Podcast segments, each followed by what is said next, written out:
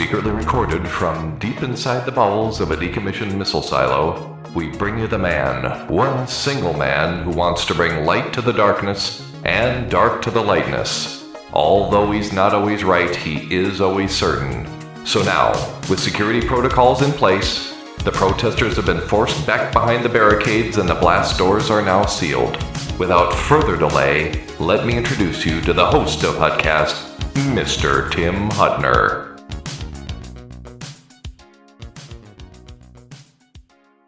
Thank you, Sergeant at Arms. You can now take your post. Today on Hutcast, in the studio today is Dave. Dave is a Marine. He's going to get us up to speed on the birthdays, the Marine Corps when he met Ronald Reagan, and his time in the military. So for Hutcast, stand by. Are you looking for a home or business security system you can trust? We are Pro Tech Security Systems. We like to say we've been keeping honest people honest and the dishonest something to think about for over 20 years. We offer a variety of services from home to business security, to home theater, access control, and more. Call us for your complimentary consultation on a system that fits your specific needs. Call our office in Osseo, 763 493 2020. Mention you heard this on Hutcast and you will get $50 off your next purchase. We are Protect Security.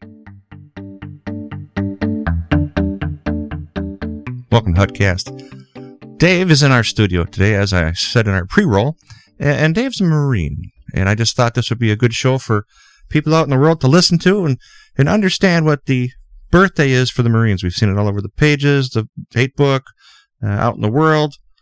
So, Dave, welcome to the studio. Uh, thanks for having me, Tim. Okay, tell us about your time when you uh, when you were a young lad and you just got out of school, and here we are joining up with the service. Yeah, uh, I, grew up in Richfield back in the 80s, and uh, right out of high school, I did join the United States Marine Corps. Um, I was in from 1986 till 1992. Um, at the at the start, you go to you know initial training, which is boot camp in San Diego, and then uh, I was selected to be a part of the Presidential Guard unit up at Camp David. Um, I was uh, kind of have a pre-screening process and basic training, and then afterwards, there's some uh, other screenings that happen, and eventually you do wind up at Camp David. And uh, I was able to serve um, while President Reagan was in office, so yeah, it was it was quite a privilege. Wow, what a great honor that is! So when you did this, let's start with the beginning. So so I mentioned uh, earlier, I think we went to San Diego. Is that correct? Yeah, the basic training facility is in San Diego, and it still is. Uh, it's been that way for many years. If you notice, if you ever watch the TV show Gomer Pyle, um, that I believe that was filmed on site there, and you see those old Quonset huts, and uh, that that's what it looked like back then. Um, it's modernized, of course, today, and it's I'm sure it's modernized a lot from when I was in back in when I joined back in uh, 1986. But um, it's uh, it's wonderfully warm and sunny in San Diego, so it's kind of a, a, a great place to have good weather and and to be able to do your training um, without having you know snow and cold and things like that uh, to make it even more miserable than it already is. well, we're getting some snow up here in Minnesota today, and it is Sunday. Yeah, and I just look back and go, "Why are we doing this?" exactly. So San Diego sounds to be a good spot. Too bad it's Nancy Pelosi's state, and we would not go there anyway. So, mm-hmm. uh, all right. So w- with this, you joined the Corps in what year? Uh, 1986. And how long were you in basic? Uh, basic training back then was a little over 11 weeks. 11 weeks. N- now, during that training, did you have a path or did you just kind of like jump in and say, okay, mold me? Yeah, no, they they decide what the path is, and the path is is to break you down, get rid of all your civilian habits, um, teach you all the history of the Marine Corps, and, and teach you basic uh, infantry training and um, basic, you know, first aid and um, close combat, um, rifle range, things like that. They, in the course of eleven weeks, they build you into a uh, a fighting unit and so that's that's what it's like. You you really come out of that experience um, different. So uh, it's it's not for everybody, and not everybody's able to make it. Um, We had, uh, I believe, 60 people in our platoon when we started and graduated 52. So wasn't a, a huge amount of loss, but um, you know, not everybody gets to to make it. If it wasn't tough, it wouldn't be the Marine Corps. Right. If everybody could do what they would, right? Yep. And how long were you in the Corps? Uh, six years. Where were you? What was your first deployment? Well, first, my first duty station was in Washington D.C. at the Marine Barracks and Eighth and I in Washington D.C. That's a part of the while you're waiting to get your uh, top secret security clearance to be able to go up to Camp David. They bring you there, and um, you're part of the guard unit, uh, guard the commandant of the Marine Corps, uh, the chief naval operations, and do some State Department um, uh, security details, things like that. So um, that was the first duty station I was assigned to, and then after that, uh, once I got my um, top secret clearance approved, then I was um, sent up to Camp David, and um, from there, after my time at Camp David, I was um, stationed in San, or actually in uh, Camp Lejeune, North Carolina, where I did do actual, you know, what is technically considered a deployment, um, which is anytime you're going to be out of the United States, out of CONUS, continental United States. Um, spent some time uh, in Honduras, Panama, um, and uh, eventually over into Desert Storm. I see. Yeah, okay, so that's that sounds like a, a whole lot of places. And, and how many years was that? That was six years. Six full years. At what point of your I don't want to call it deployment, but what of your service were you up at Camp David with uh, President Reagan? Uh, that was in 1987 through 1989. The February of 1989 um, is uh, was when I left there. I see. What did the Marine Corps do to prep you for this, Mister Reagan's visit?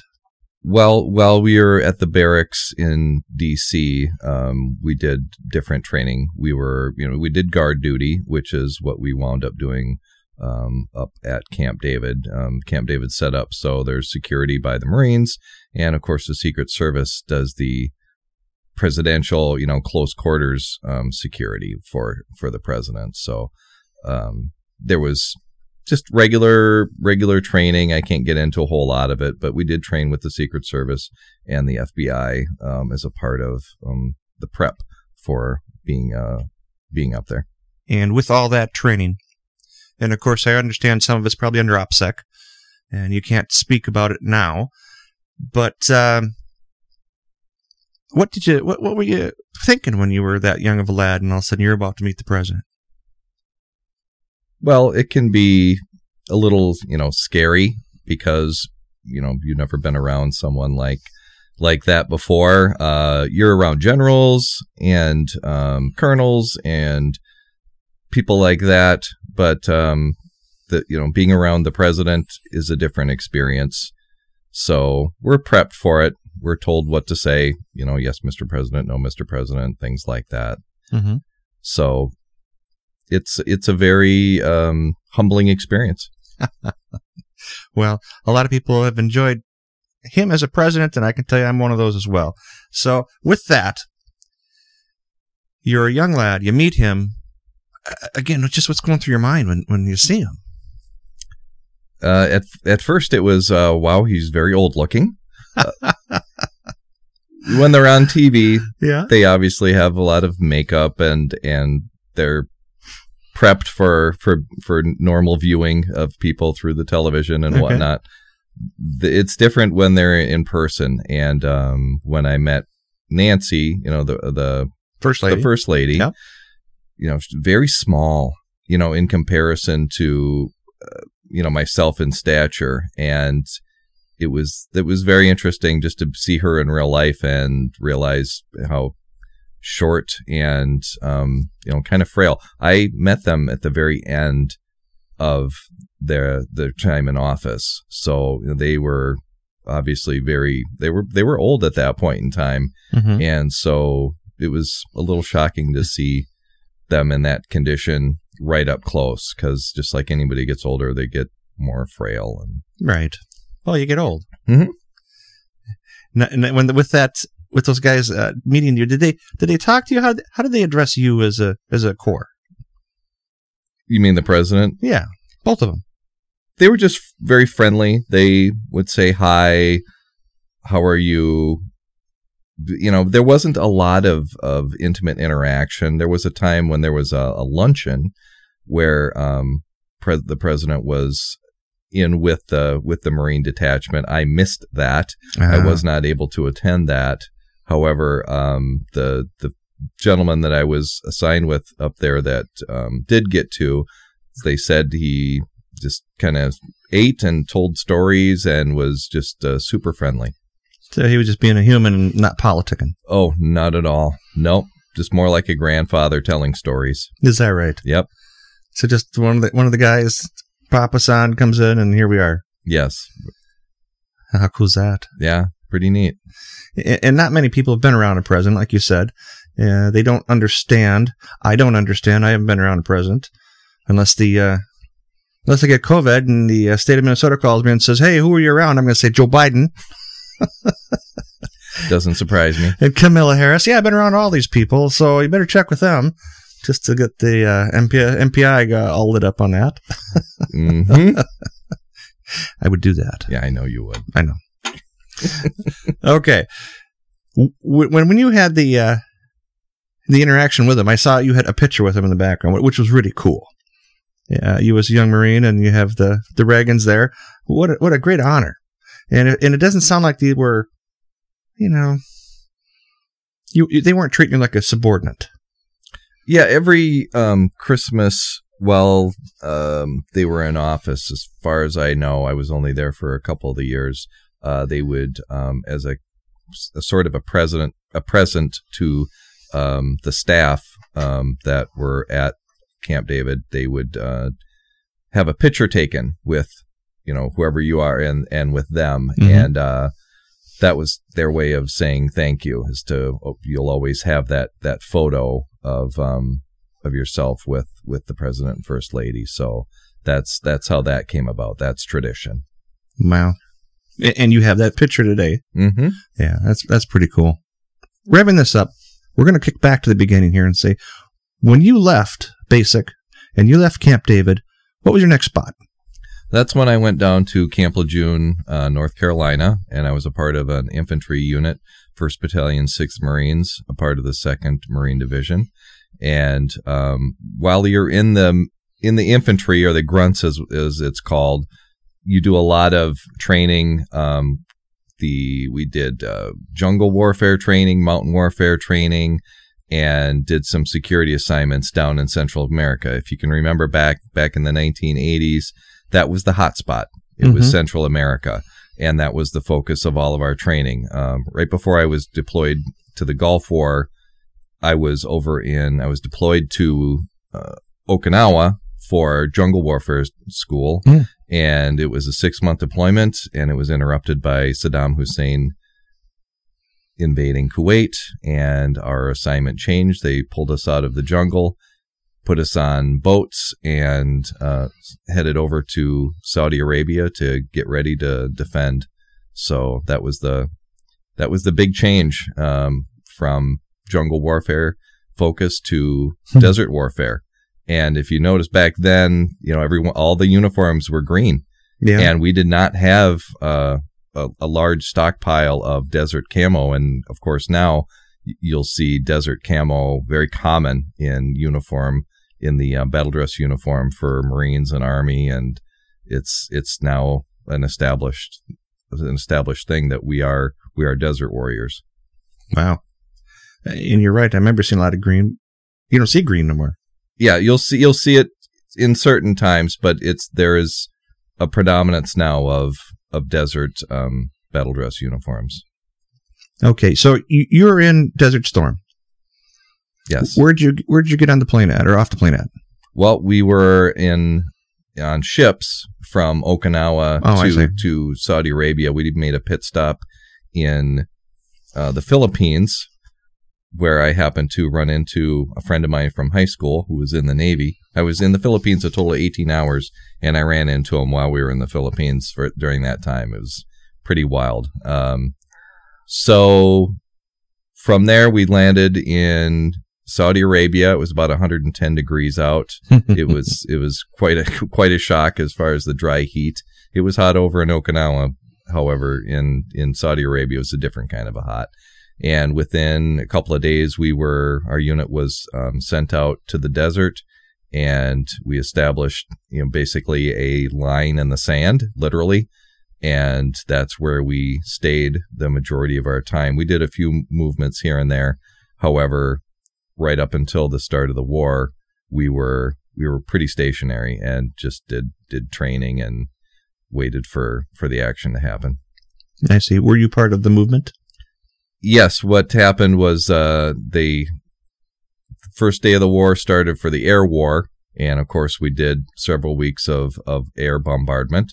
And so we'd hear the planes going over the top and and we never you know didn't hear the bombs hitting because we were far enough back that that that wasn't a thing. However once we got up to the invasion day it was uh it was it was very loud. It was very loud. We went right up to the border right up to where they had had the landmines and um, the fencing set up and we broke through the breach and uh, our unit along with some other units made their way over the course of a couple of days to right outside of Kuwait City.